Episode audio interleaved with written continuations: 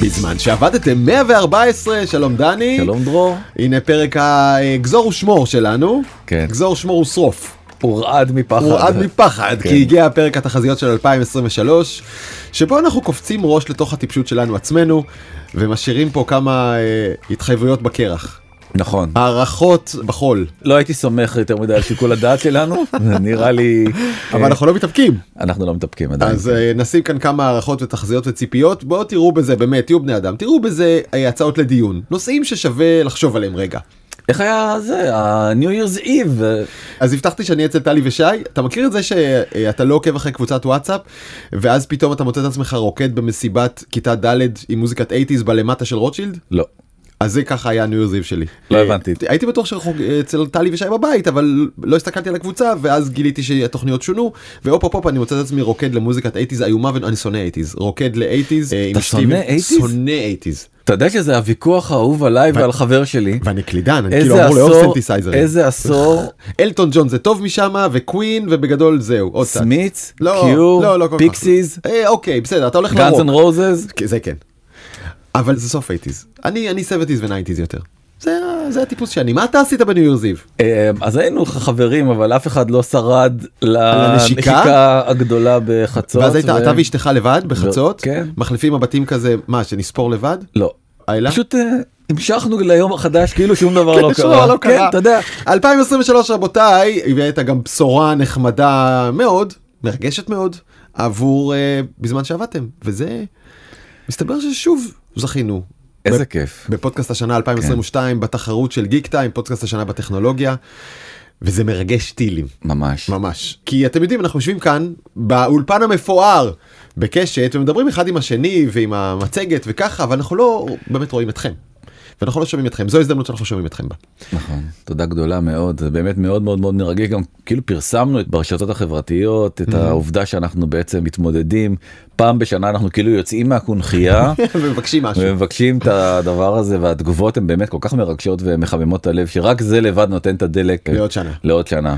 שוב תודה ואתם כמובן מוזמנים להמשיך לדבר איתנו כרגיל כמו שאתם עושים עם הצעות והערות ותיקונים ושיפורים זה ממש ממש משמח. אז אלה הדברים שאנחנו הולכים לדבר אליהם אה, והתחזיות שלנו יעסקו אחת כמובן במיתון שמכה בעולם. ננסה לצפות מתי הוא יסתיים או מתי נתחיל לראות אפטרן פנייה כלפי מעלה. דבר על הקריפטו הביטקוין יעלה ירד לאן זה הולך? אך אתמול מישהו התייעץ איתי מה להשקיע בביטקוין להשקיע הסתכלתי עליו ואמרתי אתה "מ, לא. והאמת שאף אחד לא. אף אחד לא יודע. אף אחד לא.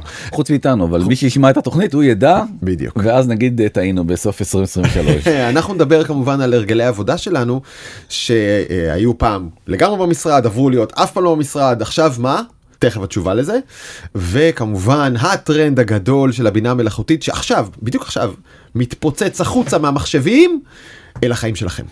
על זה נדבר והשאלה הכי מרתקת בעיניי מהכל האם היורש של הסמארטפון יגיע ב-2023. בוא נתחיל. תחזית ראשונה מתי תהיה התאוששות כלכלית אני מעריך שלקראת אה, סוף 23 תחילת אה, 24 בוא נגיד שביחס למומחים האחרים זה תחזית די אופטימית. אופטימית. כן. קל מאוד לנתח אותה אתה רואה בעצם איך האינפלציה בכל העולם עולה ועולה ועולה ועולה. והתוצאה של האינפלציה הזאת זה בעצם ריסון באמצעות אה, העלאת אה, ריביות. כי מה שקורה שמעלים ריבית גם כן דיברנו על זה כל כך הרבה פעמים אבל ממש הכי בקצרה מצד אחד שווה יותר לחסוך כי בעצם הכסף שאתה מקבל עבור הפיקדון שאתה מפקיד בבנק הוא היום בישראל סביב 4 אחוזים. דרך אגב יכול גם להגיע לשישה אחוזים בפקדון דולרי וכל מיני כאלה דברים לא אכנס פה לכל מיני כאלה דברים הרבה מאוד צורה אפשר לעשות על כסף בוודאות של 100 אחוז ומהצד השני קשה מאוד ללוות כסף זאת אומרת יקר. מאוד מאוד מאוד מאוד יקר. חבר שלי אמר שרק בשלושה חודשים האחרונים המשכנתה שלו התייקרה ב-600 שקלים בחודש. כן. זה, אגב, זה גם אנשים- מקטין את ההכנסה הפנויה זה עושה הרבה מאוד אה, בעיות. יש אה, המון משקי בית בישראל שהמשכנתה שלהם התייקרה ב-130 שקלים, ב-220 שקלים, אבל זה 220 שקלים מאוד דרמטי להם מדי חודש. חתיכת שינוי כלכלי, וזה משפיע across the board. נכון. על כל המשקים בעולם. ובדיוק התבשרנו השבוע שגם בישראל אה, בנק ישראל העלה בחצי אחוז את הריבית הריבית בישראל היא עכשיו על 3.75 וריבית הפריים היא 5.25 זה כל כך כל כך כל כך גבוה. והוא גם אמר בסוף הנאום שלו שזאת לא העלאת הריבית האחרונה. זאת אומרת כולם תיכנסו לדיר באלק כי אנחנו רואים אה, את התקציב אה, שבדרך. אבל בוא רגע נסביר למאזיננו את המשמעות למי שעוד לא זה זה אומר שנלחמים בכל העולם באינפלציה אבל מביאים עלינו מיתון. נכון זה חלק מהעניין.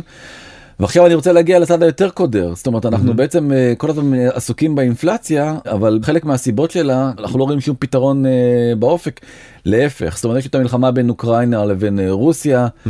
ראית את אה, פוטין בשלל תמונות מן החזית ראית את ה... לא דווקא ראיתי את שר החוץ שלו רוקד עם סקסופון במסיבת אה, נוביגוד. לא נראה שזה שם מסתיים. שר ההגנה אני חושב. וקורה עוד תרחיש חדש מאוד מאוד מאוד מאוד מלחיץ מתיחות גדולה בין טיוואן לסין טיוואן היא יצרנית השבבים הגדולה בעולם. ובוא סין... נזכיר שהעולם גם ככה במשבר שבבים זה רק יכול להחריף אותו. סין שלחה לשם עוד מטוסי קרב וספינות מלחמה. מלחמה mm-hmm. רק השבוע.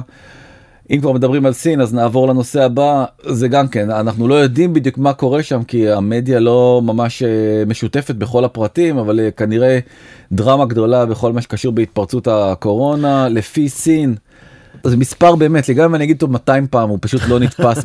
250 מיליון חולים בסין כן. בשבוע האחרון. וכל אלה אלה סיבות לדיכאון כלכלי להמשך והעמקת המיתון. ברור כי אם העולם נכנס למלחמה אז ברור שהוא לא נכנס לצמיחה. אם אה, סין בתור יצרנית הגדולה של כמעט הכל. הכל ויש שם קורונה אז זה אומר שהם לא יגיעו למפעלים ויש מחסור בכוח אדם ומפעלים סגורים אז עוד פעם תהיה עוד עליית מחירים בקיצור זה יכול להיות שאנחנו בדרך לקטסטרופה אבל אם שואלים בכל זאת את האמריקאים מה הדבר שהכי מטריד אותם אז זה כמובן פאוול והריבית 73% מהמנהלים בארצות הברית אומרים שבסוף אם הפד ימשיך להעלות את הריבית אז זה הדבר הכי אה, משמעותי וזאת התחזית הראשונה. בהמשך הרשימה כאן אה, עד כמה מטריד אתכם פלישה סינית לטיוואן? 12 בעיות בעבודה ולוגיסטיקה 9 החזרה של קוביד בסין 6 והכי מצחיק זה שורה אחרונה. כמה מטריד אותך? מחסור באנרגיה באירופה 0 אחוזים. אמריקה ממוצע על עצמו שיקפאו. זה אירופאים לא שיקפאו. הם בחרו לגור בנורבגיה. זה לא אני, אני חי לי במיאמי, כן, מה אכפת לי? איזה אמריקאים, אה? כן, כן. התחזית השנייה, הקריפטו יישאר בקיפאון. אז הייתה איזה מין תיאוריה כזאת נורא נורא נורא יפה שכל uh, חסידי הקריפטו או חסידי הביטקוין יותר נכון אמרו תקשיבו ביטקוין זה כמו זהב. זאת אומרת ברגע שהבורסה נופלת אנשים בורחים לביטקוין. הדבר המדהים הוא שהייתה נקודה אחת מהמצאת הקריפטו ועד היום שבו בעצם השוק עלה למעלה והקריפטו המשיך בהידרדרות אה, כלפי מטה וזה ביום שסם בנקמן פריד נעצר. כן. שם בעצם הייתה עוד קריסה ענקית בשוק הקריפטו ודווקא הבורסה באותו שבוע הייתה אופטימית משום מה. אני מקווה שלמאזיננו זה עובר החיוך יש לך חיוך ענק על הפרצוף כשאתה מדבר על המצע של סם לא, זה, אני, רק, אני רק אומר זה עוד יותר גרוע ממה שקורה בשוק ההון תוסיף לזה אפרופו מה שאמרת קודם תסתכל על מחירי האנרגיה באירופה בחמש שנים האחרונות בשיא של אה, אני לא יודע כאילו הרבה מאוד שנים. שנה הבאה כאילו באנגליה החשבון חשמל אמור לטפס ל-4266 פאונד שנתי. וואו. תסתכל בחורף 19-20 אה, זה היה סביב האלף פאונד. זאת אומרת זה עלה בעוד 300 אחוז. זה מכפלות בקיצור. כן, משהו משוגע. כן. יחצה את קו ה-4,000 פאונד אה, שנתי. למה אני מספר לך את זה? כי בשביל לכרות uh, מטבעות uh, קריפטוגרפיים צריך הרבה מאוד אנרגיה, מחירי האנרגיה עולים ולכן זה לא משחק לטובת העולם הזה של הקריפטוגרפיה. וצריך להגיד כל הבעיות שהבנו שיש בתוך העולם הזה שהוא תנודתי שהוא נטול הגנה רגולטורית שהוא עתיר מניפולציות ופשיעה ואין לו ערך משל עצמו הוא לא מחובר לשום מדינה ממשק זוועתי אין לך איפה להשתמש בזה כל זה לא השתנה. רק עוד מכות שנופלות על העולם הזה בקיצור זה הולך וחוזר להיות פילוסופיה יפה נטולת שימוש בעולם המעשי. כן. אה, נעבור לתחזית הבאה. Mm-hmm. עולם הסטרימינג שאנחנו כל כך אוהבים לדבר עליו גם כן הגיע לאיזה נקודת אל חזור אה, לדעתי ואנחנו צופים שיהיו הרבה מאוד אה, מיזוגים ורכישות כן. בעולם הזה בשנה הקרובה הרבה מאוד יהיו מיזוגים ורכישות. כאילו אם לא צריך להגזים עם הרבה מאוד למה אתה קורא הרבה מאוד אין הרבה מאוד. אבל בוא נגיד הישראלי הממוצע מכיר את נטפליקס ואת דיסני פלוס ואת Apple TV וזה רק התחלה כי בארצות הברית הרשימה הזאת פי שלושה יותר ארוכה. נכון דרך אגב גם בישראל היא הרבה יותר ארוכה רק שכרגע היום בישראל עדיין שווה ל-yes ולהוט ולסלקום נגיד להציע את אה, HBO כחלק מה bundle שהם כן. אה, מציעים. בארצות הברית הכל הכל הכל הכל מוצע כבר אה, a la carte, זאת אומרת אפשר לקחת את אפליקציית HBO אה, כ stand alone תמורת אה, 15 דולרים, והסכום המצרפי של כל של החבר'ה כל האלה. האפליקציות האלה מגיע ב-2022 ל-89 דולר. כלומר אם אתה עושה מנוי על כולם אז אתה משלם 89 דולר ואתם זוכרים איפה התחלנו מזה שהכבלים יקר מדי. יקר מדי והנה הגיע אז נטפליקס עם 7 דולר 8 דולר 9 דולר ואנשים אומרים וואו מספיק אז חזרנו בעצם מי שרוצה את הכל נכון, חבילת כבלים אה, טיפוסית בארצות הברית שכוללת את כל מה שעכשיו אמרנו עולה 79 דולר. ויש בה את כל התכנים האלה אוקיי, תראה, אין את נטפליקס, כי בעצם, אה, לא משנה, אבל בעולם הישן, זה כאילו היה בעצם, היית יכול לראות הכל, היה לך כן. אלף ערוצים. היית יושב במלון בארצות הברית, מזבזב, זה לא נגמר. עוד ערוץ ועוד ערוץ ועוד ערוץ ועוד סדרה ועוד סרט. והבעיה העיקרית היא שעלויות התוכן רק הולכות ומאמירות משנה לשנה ושנה ושנה וגם שנה הבאה הן אמורות עוד לעלות והדבר הזה פשוט לא מתכנס. ולכן התוצאה היא שבעצם רוב הסטרימריות דיברנו בפרק ארוך על דיסני מפסידות מלא מלא מלא מלא כסף היחידה שעכשיו. וזה גם אה, אתה יודע היו לה תקופות אחרות אה, לא כל כך אה, מוצלחות. היחידה שמרוויחה בסוף 2022 זו נטפליקס. כל האחרות מפסידות כסף.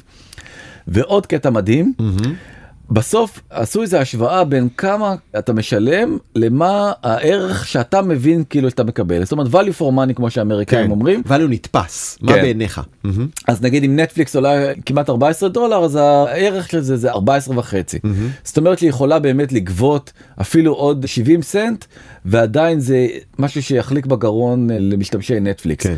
HBO התוצאה היא הפוכה. אמזון התוצאה היא הפוכה. כלומר אה, זה עולה יותר ממה שאנשים מקנים לזה ערך. דיסקאברי פלוס התוצאה היא הפוכה כן זה עולה הרבה יותר ממה שאתה אתה מכיר את זה שאתה מתחיל את החיפוש הזה את השוטטות הזאת ב, נגיד בדיסני פלוס זה קורה לי כל הזמן אין לי מה לראות שם. כזה הלכתי על הדיל הזה של השנה מראש לא מצליח לצפות שם בכמעט אה, שום אבל- דבר אבל הילדים שלך גם פחות גם פחות. כן אז אה, אני אומר עוד פעם זו בעיה גדולה מאוד וזה מוביל אותי לנקודה הבאה מה הסיבה העיקרית שאנשים מתנתקים משירות לפי מחקר שנערך לא מזמן בארצות הברית בנובמבר 2022. ממש עכשיו אז כן. במקום הראשון העלות החודשית 91% מהסיבה שוב כל אחד מהם לבד זה דולרים בודדים אבל ביחד אתה כבר צריך להתחיל לקבל החלטות קשות. נכון זאת אומרת זאת הסיבה אם זה עולה יותר מדי הרבה כסף ואני לא כן. מרגיש שאני מקבל על זה יותר מדי אה, תוכן אז אני לא רוצה להיות חלק מהמסיבה הזאת. יש כאן עוד סיבות כאילו אם התוכן משתנה או אם יש שירות אחר שאני מעדיף או יותר מדי מודעות פרסומות וכאלה. אני חושב שיש עוד סיבה צריכה להיות למעלה וזה יש פה כל כך הרבה הצעות ואני לא רוצה אף אחת ואין לי זמן לכולן. נכון. כאילו תשמע זה כל כך מבלבל אנשים שונאים את הרגע הזה שאתה עומד מול מסך יש מלא ריבועים של אופציות ואף אחד מהם לא בא לך עליה ואין לך כוח לפרדוקס הבחירה עכשיו. דווקא מישהו מקשת אמר לי שהוא קרא איזה מחקר שאם אחרי מספר דקות מסוים אתה לא מוצא מה לראות בנטפליקס כן. אז אתה עובר לברודקאסט. כי אתה רוצה שיחליטו בשבילך. כי כבר אתה אומר "עזוב, זה מבלבל אותי מדי ובהקשר הזה דווקא הברודקאסט צריכים לשאוף שבאמת יהיה בלאגן אטומי. בנטפליקס ובדיסני כדי שבאמת לא תדע מה לבחור מדהים. ואז תחזור ותראה ב broadcast אה, 12 מאסטר 11 שף, 13 כן. בדיוק. אתה יכול לראות שבמקום הרביעי זה בעצם אה, הימצאות הודעות ודווקא לשם גם נטפליקס וגם דיסני פלוס דיברנו על זה חושבות שזה יהיה הגביע הקדוש. זאת אומרת היכולת שלהם באמת להגיע לקהלים שכרגע זה יקר להם מדי כי זאת הסיבה הראשונה. רגע אנשים אולי לא זוכרים. אה, נטפליקס אחרי שנים שאומרת לא יהיו כאן פרסומות לעולם לעולם לא יהיו פרסומות רק אתם משלמים וזהו. השנה ריד הייסטינגס פשוט חזר בו באופן שאפשר להגיד שהוא מוזר או דווקא מעורר התפעלות. כל הכבוד שינית עמדתך. הסתכל על השכנים על המתחרים ואמר טוב אנחנו ניתן גם מנוי מוזל עם פרסומות. לא בטוח שזה הולך כל כך טוב. זה אה? הולך גרוע מאוד הם מחזירים כסף למפרסמים כי הם לא מצליחים למלא את הספוטים שהם התחייבו אליהם והסיבה היא שפשוט היוזרים של נטפליקס לא רוצים פרסומות לא רוצים. ואתה יודע זה משהו שאף אחד לא צפה אותו כן. זאת אומרת כולם חשבו שזה הולך להיות בוננזה חבל על הזמן אבל הצרכנים התרגלו למוצר פרימיום שאין בו פרסומות כן. בוחרים מה שרוצים מוכנים לשלם על זה ראינו אפילו זה שווה להם עוד 70 סנט מעל ה-15 דולר שהיום כבר נגבים כן. בארצות הברית שווה להם. אז אה, אם אני הייתי רואה את כל הדוחות המצרפיים האלה הייתי אומר אוקיי אז כנראה שבסופו של דבר עדיף לי להישאר בעולם התוכן פרימיום עם uh, תשלום קבוע ואולי אפילו טיפה יותר גבוה למתחרים אולי לקנות עוד איזה חברה או שתיים זה מה שיקרה גם לדעתי ושבעצם הסל יהיה יותר גדול אפילו אם אני אגבה עוד פרמיה של חמישה או עשרה דולר כי עכשיו אני גם דיסקאברי או אני גם אפל או אני גם אני לא יודע מה. עדיין הצרכנים ירגישו שהם מקבלים חבילה מאוד מאוד גדולה ועשירה. אפשר לסכם את זה ולהגיד בעצם הגענו למקום של תחרות משוכללת של הרבה שחקנים שמשקיעים עשרות רבות של מיליארדי דולרים מדי שנה בייצור תוכן אין לאף אחד סיכוי לראות את כל התוכן הזה לא משנה אם הוא טוב או לא טוב. נכון. וזה מקום קלאסי שבו השוק צריך קצת להתכווץ אחורה הוא רוצה כי אי אפשר להרוויח כמו שראינו מהגרפים אי אפשר להרוויח בתחרות משוכללת. נכון. זה התיאוריה הכלכלית. אז הם אה, יחזרו ויתמזגו קצת אה, קצת כמו שהיה כאן בישראל אולי עם חברות הסלולר מיד אחרי כחלון שהיו המון חברות כולם השקיעו המון אף אחד לא הרוויחה ואז הם התמזגו קצת אחורה וחזרו למקום שיש קצת פחות תחרות טיפה יותר רווח. זה נורא מזכיר לי את תחילת ימי הכבלים שכל אחד בעצם אה, הקים לו ערוץ כבלים אתה יודע הגענו לערוצי כבלים לכלבים כן, וכל מיני כן. אה, פינות אה, דוק טבעי כן, מה זאת אומרת פינות. כן פינות איזוטריות ועכשיו בעצם אנחנו רואים שבסוף זה קבוצות גדולות מאוד שהן אלה שמרכזות את אה, עיקר התעשייה כן. כי הכבלים היא תעשייה יותר קטנה אותו דבר קרה במוזיקה לפני זה היה המון המון המון לייבלים היום התעשייה נשלטת רק על ידי ארבעה לייבלים גדולים. אותו דבר לדעתי גם הולך לקרות ממש עכשיו באפליקציות הסטרימינג אנחנו נראה התכנסות להרבה פחות שחקנים ממה שראינו עד אה, היום. נקודה הבאה. נקודה אולי הכי מרגשת בשנת 2022 בעצם נחשפנו לעולם חדש של פלטפורמות שנקרא Generative AI בינה מלאכותית מייצרת מחוללת יצירתית כל המילים יפות מאוד ונהדרות וסחטיין עליך אז בעצם נחשפנו לכמה וכמה אני סוג של פלטפורמות. GPT אנושי אני מייצר מילים. דרך אגב גם אשתי אמרה לי שאני פשוט צריך לבוא איתי הרבה פעמים ולהסביר את מה שאני אומר כי אני לא לא עושה כזאת עבודה טובה גם בחיים. אז אה, 2022 הייתה השנה שבה נחשפנו לאופן AI וללמדה ולסטביליטי AI ולמיד ג'רני וגם לסטארט-אפ הישראלי AI21 Labs ממפעלות שעשוע. כן. כן. ועל הפלטפורמות האלה בעצם התחלנו לראות כל מיני סוגים שונים של אפליקציות דיברנו על לנסה הלהיט הוויראלי וקופי AI ואולי האפליקציה הכי מפורסמת זה אפליקציה בשם ג'ספר. אתם שגייסה- רואים פתאום את החברים שלכם בתמונה מתוך סגנון מתוך זה נכון אה, נכון, לוחם רומאי וכל אה, מיני עיבוד טקסטואלי קומיקס. ו- וכן הלאה וכן הלאה אנחנו ראינו רק את ההתחלה של הדבר הזה ואני חושב ששנת 2023 תהיה השנה שבה נראה עוד הרבה הרבה יותר אפליקציות.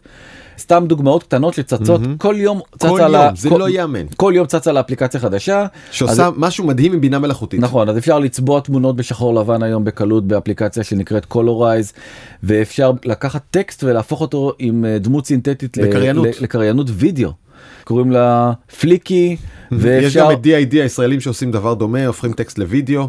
ויש אפליקציה שקוראים לה Green Screen שבעצם לוקחת כל תמונה ומשתילה לה רקע אחר בצורה אוטומטית. מה שפעם היה נחלתם של גרפיקאים אתה יודע היה לעשות cropping לאובייקט מתוך תמונה זה היה סיפור אה, רציני מאוד כאילו והיה צריך להיות אה, master בפוטושופ לא צריך יותר. משהו שאותי מאוד מאוד מאוד מרגש אה, אפליקציה שקוראים לה Riffusion אתה פשוט כותב prompt קצר של כן. איזה סגנון מוזיקלי אתה רוצה והוא ממציא לך קטע על המקום בלי לכוון אותו ובלי שום דבר אתה זה משהו זה באמת מפוצץ את הראש הדבר הזה זה טוב לרגעים שבהם מוזיקה איננה עניין זה טוב למוזיקת רקע נכון כמה זה לקח לא לנו להחליט על הפתיח בול. לפודקאסט שלנו בול כזה. כלומר אתה לא צריך לראות הופעה של מוזיקת AI עדיין אבל אם אתה צריך לאירוע שלך משהו או לסרט שלך משהו פיקס. Trip Planner AI אתה כותב אני רוצה טיול של ארבעה ימים בעכו. אתה יכול לכתוב לו כן, כן. ובום אתה מקבל אה, לוז. בבוקר. תפתח באורי בורי. אחר כך טיול על החומה. ככה אני ניסיתי ליד את זה. זה מנהרות האבירים. ניסיתי את זה. אמנם כאילו הכל בטקסט ועדיין לא מספיק מרגש כי זה נשען על צ'אט gpt בלי כאילו תמונות ולינקים אבל זה מדהים אתה כבר רואה בשניות איך המודל העסקי של זה גדל לפום תוריד לטלפון שלך את המדריך היומי ונחבר את זה למפה לתמונות תזהה את המקום טאק לחץ כאן מקום במסעדה לחץ כאן מקום במלון כאן הטיסה ים כסף. יגיע לשם עוד אפליקציה מאוד מאוד מאוד חשובה שנקראת Viable שבעצם מחברת את כל מקורות המידע שלך.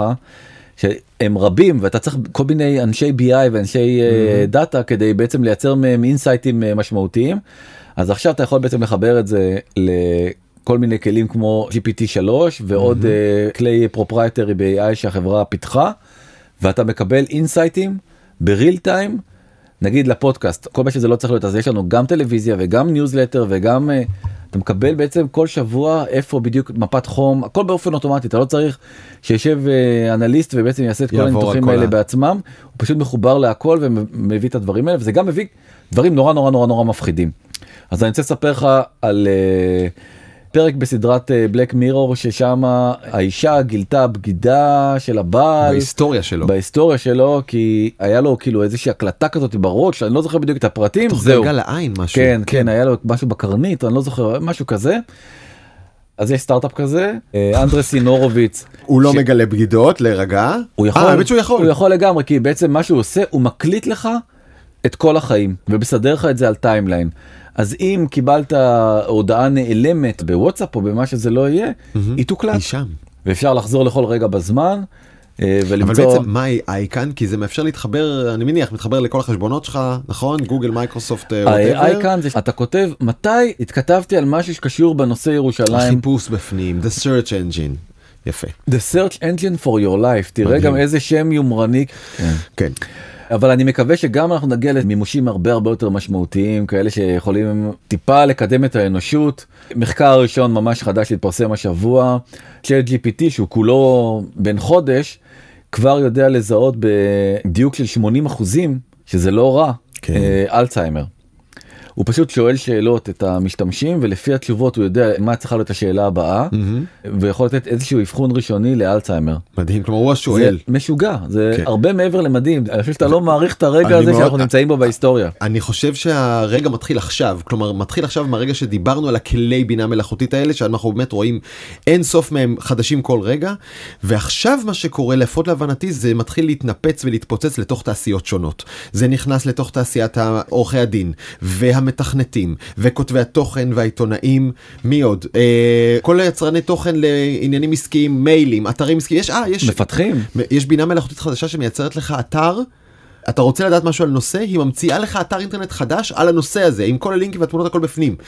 ואנחנו הולכים לראות לפחות להבנתי מקצוע חדש וזה משלב בינה מלאכותית בתוך עסקים כי אם לי יש לי עסק אני רוצה כאן שישב מישהו ויכיר את כל הכלים האלה ויגיד דני אתה מייצר משהו הנה הכלי שיעזור לך וגם איך להשתמש בו נכון כי יש דברים שהוא עושה בול. טוב ויש דברים שהוא עושה לא טוב ויש סכנות שצריך להיזהר מהן.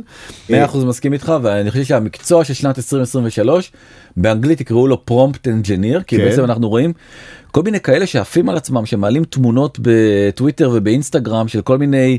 המלך דוד אה, מטייל ביוקנעם אתה יודע כן. כל מיני מין כאלה דברים ואז אומרים לך איזה מין תמונה נורא נורא נורא יפה. ואתה לא יודע בעצם מה הם כתבו חוץ מההשבצה הזאת שהם אה, עושים כי הם פשוט עשו הרבה מאוד אה, תהליכים של אה, ניסוי וטעייה עד שהם הגיעו לתוצאה שהיא משביעת רצון והיכולת לגרום למחשב באמת לפעול באופן שבו אנחנו רוצים הולך להיות מאוד מאוד מאוד מאוד אקוטי ב-2023. אני לא יודע אם זה בלשנות. התואר שכאילו צריך בשביל להיות פרומפט אנג'יניר או פשוט ילמדו איזה תואר חדש שהוא יהיה כאילו איזה מין אה, אינטרדיסציפלינרי כזה שילוב של ספרות היסטוריה כי הרי נגיד אתה רוצה את תקופת הברוק אז צריך לדעת מה זה ברוק כדי שתצא לך תוצאה של ברוק לגמרי. אולי אתה יודע אולי זה פתאום יהיה איזה משהו רנסנסי כזה בגלל כל ה-AI אז אנחנו נצטרך להיות אה, אז תראה מי מאוד שעכשיו מאוד הוליסטים במה שאנחנו לומדים. מי שעכשיו מתמחה בפרומפטים האלה כמובן זה אומנים שרוצים לתפוס חזקה על המגה מכחולים האלה ולהשתמש בהם לאומנות שלהם אבל יש המון כלים כאלה שהם, שהם לאו דווקא prompt פשוט צריך להפעיל אותם נכון ולהיזהר מהם ולנצל את הפוטנציאל שלהם כבר היום המון אנשים שואלים אותי במה להשתמש ומה מתאים למה אני מניח שגם אותך ובאמת כשנולדים כל כך הרבה כאלה זה חתיכת אתגר אנשים שמבוהלים שזה הולך לקחת להם את העבודה.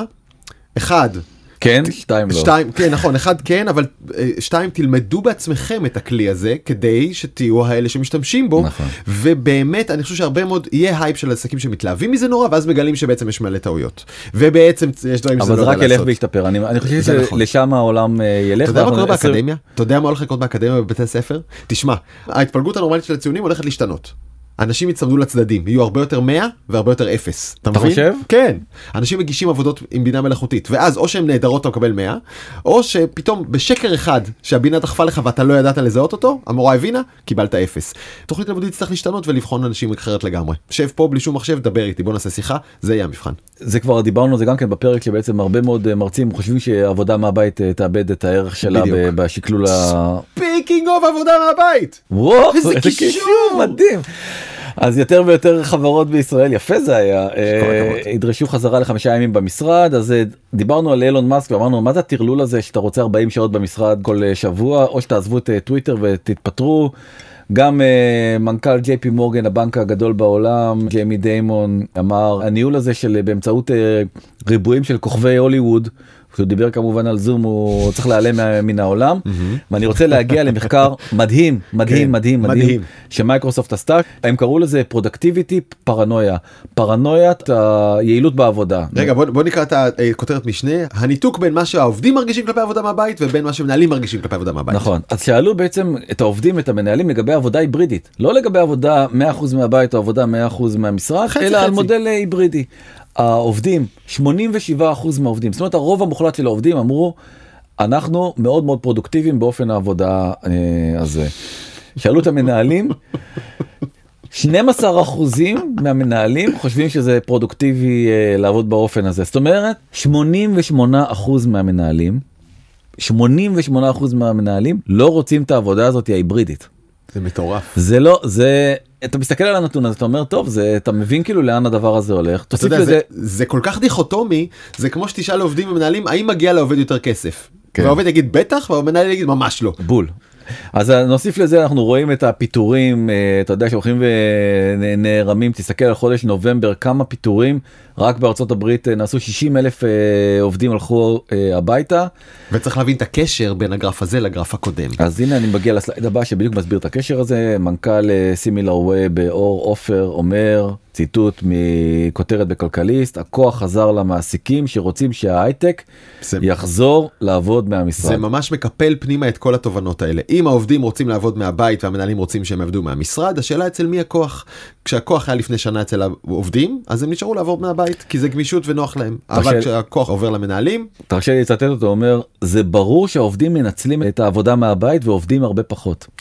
זאת אומרת רק הציטוט הזה לבד מסביר לך בדיוק מה שאמרת את הפער העצום הזה בין איך שהמנהלים תופסים את העבודה מהבית לאיך שהעובדים תופסים את העבודה מהבית. הדבר שקשה לי איתו, הסטארט-אפים בפורטפוליו שלנו דרך אגב כן, חמישה ימים רוצים לעבוד במשרד כולם המנהלים. המנהלים שאלת את העובדים? לטענתם העובדים בעד. וואלה. כן והם אומרים שהמחקרים האלה שהם תמיד נעשים על אה, חברות גדולות לא באמת משקפים את אה, רוח הסטארט-אפ אה, הישראלי הצעיר. כן.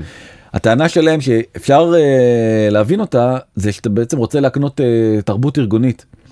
ותרבות ארגונית אז לחברה כמו אפל שתכף נגיע אליה. אתה יודע תרבות רבת שנים כן. עובדים יודעים מה מצופה מהם אבל סטארט-אפ. בן יומו שעובד אה, באופן היברידי לא נוצרים הקשרים האלה ולכן אפשר אה, להבין את הטענה הזאתי. אני חושב שהדבר שקשה קצת עם הציטוט של אור אה, מסילמר ווב זה הדיסבליף חוסר האמון של הנהלה כלפי העובדים בבית ואם זה נרחב יותר מאשר סימילר ווב הדבר הזה של היברידי בעיניי הוא הצטמצם לכדי מקסימום יום אחד בשבוע כן לא יותר מזה. בתור אדם שעובד היברידי מהרגע שהגחתי לשוק העבודה במילניום הקודם אני לא מכיר משהו אחר. אה, אבל כמה שאתה צודק. כן, טים קוק שהזכרנו אותו יצא למלחמה בארצות הברית בעד חזרה למשרד שם זה שלושה ימים בשבוע מתוך uh, חמישה אבל הוא כאילו אומר אני לא ירד לא אתפשר. סנאפצ'אט שהיא חברה הרבה יותר בקשיים uh, מאפל כבר הוא הודיע המנכ"ל ארבעה ימים או שאל תבואו תתפטרו או שתתפטרו. ארבעה ימים בשבוע וזה מביא אותי לנקודה האחרונה שאולי בעצם הפתרון גם על זה עשינו פרק שלם זה ארבעה ימים בשבוע נקודה. נקודה. תעבדו ארבעה ימים בשבוע. קראו את אה, התחת בארבעה כן, לא, האלה. גם אילון מאסק אומר אני רוצה 40 שעות במשרד בשבוע אילון מאסק כאילו שהוא באמת אה, גדול הפסיכופטים מבחינת הדרישות שלו מהעובדים אהה. אז יעבדו ארבעה ימים בשבוע 10 שעות ביום אני חושב שהרבה מאוד עובדים בהייטק ישמחו מאוד לסידור הזה ארבעה ימים וכל שבוע יהיה להם סוף שבוע ארוך. אני חושב שמה שהשוק הישראלי צריך לאמץ מהחשיבה הזאת זה קצת דיכוטומיה קצת להפריד בין מתי את העבודה ומתי את הזמן בית היום כשאנחנו הכל בהכל עושים קניות בשופרסל בזמן העבודה אבל מתכתבים מהבית עם הבוס בעשר וחצי בלילה זה הנזק הגדול. כן אבל ישראל היא מאוד מאוד ייחודית בעניין הזה כי בעצם בימי ראשון אין לישראלים פרטנרים בצד השני של העולם אה, לעבוד איתם. אני זה 12 אחוז מהשוק נו יש עוד 88 אחוז שביום ראשון עובדים הכל בסדר אף אחד לא לא עונה להם הם פשוט לא בהייטק. יש עוד עולם. לא בסדר אבל אתה יודע אבל אה, בוא הקטר נדבר עוד פעם על קטר הצמיחה של המשק הישראלי. אז אה, ולכן אני אומר אולי יום ראשון באמת זה זאת אופציה. כן. אה, הפתעה המטאוורס לא יקרה גם ב-2023 That's a shocker. That's a נכון shocker. אז אה, דווקא המנהלים האמריקאים לא מסכימים איתי דוח של אה, PwC 38 אחוז מהמנהלים חושבים שדווקא כן זה יקרה השנה פתאום. רק 44 אחוז חושבים שזה יקרה בעוד שנתיים או שלוש שנים אבל אני חושב שזה לא יקרה השנה אני הסיבה מסכים איתך. הסיבה העיקרית היא שפשוט הצימוד הזה שכבר דיברנו עליו בין ה-VR לבין המטאוורס הוא משהו שיוזרים פשוט לא מוכנים לקבל אותו. אז uh, מטא התחזית הייתה לחצי מיליון משתמשים בסוף השנה שוב בפייסבוק עצמה שלושה מיליארד משתמשים. כן. פה הציפייה שלהם זה לחצי מיליון משתמשים תחשוב איזה מספר זעום זה ב- לחברה בסדר גודל של אה, מטא שרק השנה הפסידה עשרה מיליארד דולר על הפרויקט הזה שנקרא מטאוורס. כרגע יש להם 200 אלף עד סוף השנה הם מאמינים שיהיה להם 280 וזאת עוד הרשת המצליחה ביותר מבין עולמות המטאוורס כי יש את דיסנטרלנד. השווי שלהם תקשיב השווי שלהם הוא מיליארד וחצי דולר. כן. השווי של החברה הוא מיליארד וחצי דולר, יש להם 8,000, 8,000 משתמשים בחודש. כל אפליקציה של קיוסק מספרים. ברמת גן עושה מגיעה למ- למספרים כאלה זה פשוט לא תשמע, ייאמן. החברה עם מסד ה- עם מספר המשתמשים הכי גדול בעולם לא מצליחה לשכנע כמות מינימלית מהם להשתמש בשירות החדש שלה וזה בסוף משהו נופל על הדיווייס דיברנו על זה המשקפיים האלה הם לא לא אפשריים ולא שימושיים ולא נוחים. צרצרים אני והצרצרים. 8,000 איש בכל העולם אתה זה בחודש. הייתי לבד רצתי שם כמו איזה יפה וזה בדיוק מה שמוביל אותי לנקודה הבאה אתה מכיר את זה שאתה הולך למסעדה שאתה לא לא מהקבועות שלך. ואתה נכנס ואין שם אף אחד. כן. נכון אתה מתמלא במין חשדנות כזאת כן. זה מה שקורה כרגע במטאוורס ולדעתי שום דבר לא יעזור לו גם לא הוספת רגליים של אה, מרק צוקרברג אבל לונג שוט לונג שוט שבו אני כנראה נגד הרבה מאוד אה, אנליסטים אה, בעולם. אני חושב שאפל תציג השנה את היורש שלה לאייפון ובעצם את הפלטפורמה הבאה אחרי שהביאה את הסמארטפון אה, לעולם. הסיבה היא למה הרבה מאוד אה, אנליסטים סקפטיים כי הטכנולוגיה לא מספיק בשלה. מצד שני הציג מר קוק לדירקטוריון של קוק. אפל את ה prototype של המשקפיים לדירקטוריון בנובמבר. כן. זאת אומרת. שמשהו קורה. כן, שמשהו קורה. זה ברור שזאת הפלטפורמה הבאה, סנאפצ'אט כבר עובדת עליה אה, הרבה מאוד אה, שנים בהערצה העיוורת שלהם. לכל מה ש- משקפיים שמציגים עוד שכבות של מידע על העולם האמיתי. במקום ו- שנרים את הטלפון ונסתכל והם ונתבונן. מגיעים לשים על הראש ולא מין אה, קסדה בונגילה כזאת ששוברת לך את הצוואר וחוסמת חום העולם. כן, אז וול סטריט ג'ורנל האמינו שזה יקרה ועכשיו הם לא בטוחים שזה יקרה. זה אני ההימור אולי- הכי מסוכן כאן, כן, את, הימור זה. מסוכן. אבל זה הערות לסיום. הערות לסיום משהו להגיד על אילון מאסק שבאמת מקומו לא נפקד משום אה, סיכום שנה של 2022 גם ב2023 אני מאמין שהוא יהיה שם אבל אם אני מחבר את מצבו הפיננסי הבן אדם שרף 200 מיליארד דולר במו ידיו בחודשים ספורים ואת מצבו הנפשי וזה איבד קשר לחללית האם אני לא רואה איך טוויטר בבעלותו והנהלתו חוזרת להיות משהו הגיוני. יש לי תחושה שהיא הולכת להמשיך לפנות את מקומה לאט לאט ולהיות פחות חשובה בעולמות החדשות פחות חשובה בעולמות הסושיאל לפנות קצת מקום לפלטפורמות חדשות ומתחרות שאף אחד לא יכול לקנות בגלל הרגולציה אני מאמין כס- ומקווה שיביא מנכ"ל אה, במקומו. זה לא יעזור כי הוא ימשיך להיות בעלים וימשיך לשלוט בחלק מהחברה אני מסכים. וההכנסות שלו ימשיכו להתכווץ ואם אני מסתכל על רגולציה בעולם אז תסתכל שב-1 בספטמבר תיכנס 23 תיכנס רגולציה האירופית על חברות social media big tech פייסבוק טוויטר כל אלה טיק טוק וזה אומר שאירופה מתפצלת מהעולם מה שמתחבר לנו למגמה שקורית גם בסין ובארצות הברית ובטקסס כל מדינה מחליטה לחוקים אחרים על האינטרנט בכלל. קוראים לזה הספלינטרנט. האינטרנט הולך ומתפצל הבינלאומיות שלו מתפוגגת. האמת שזה הגיוני דני. החלום שאינטרנט יהיה משטח אחד שבו לכולם יש את אותם חוקים וכולם נפגשים בלי מדינות הוא היה קצת אוטופי מדי כנראה. אז אולי זה בעצם החזון של הווב 3 אתה יודע זה יחיה את החזון הזה מחדש וינפח בו אה, לא רוח דיברנו על זה. שהוא קרס לו לאיתו בכל במה דקה ב-2022. כן מה שבטוח זה שמאוד בקרוב העתיד יהפוך לנחלת העבר כמו שאמר ג'רוט קרלין. אני אומר ההפך יש לי את חולצת התחזיות הקבועה שלי The future ain't what it used to be.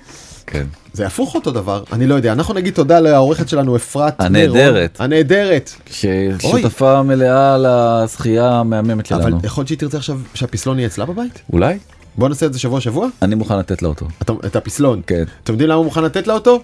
כי אין אין פסלון. הזכייה זה הסלייד שראיתם בהתחלה התמונה אה, בסדר אנחנו מגיעים בזה מאוד אה, תודה למפיקה נטע ספילמן למוטי אוננה על הסיוע הטכני ולחברים במאקו דיגיטל זוהר צלח ניצן כרמלי ודנה גוטרזון אתם מוזמנים להעיר להגיב לעלות איתנו או לשלוח תיקונים לוואטסאפ 03-7676-012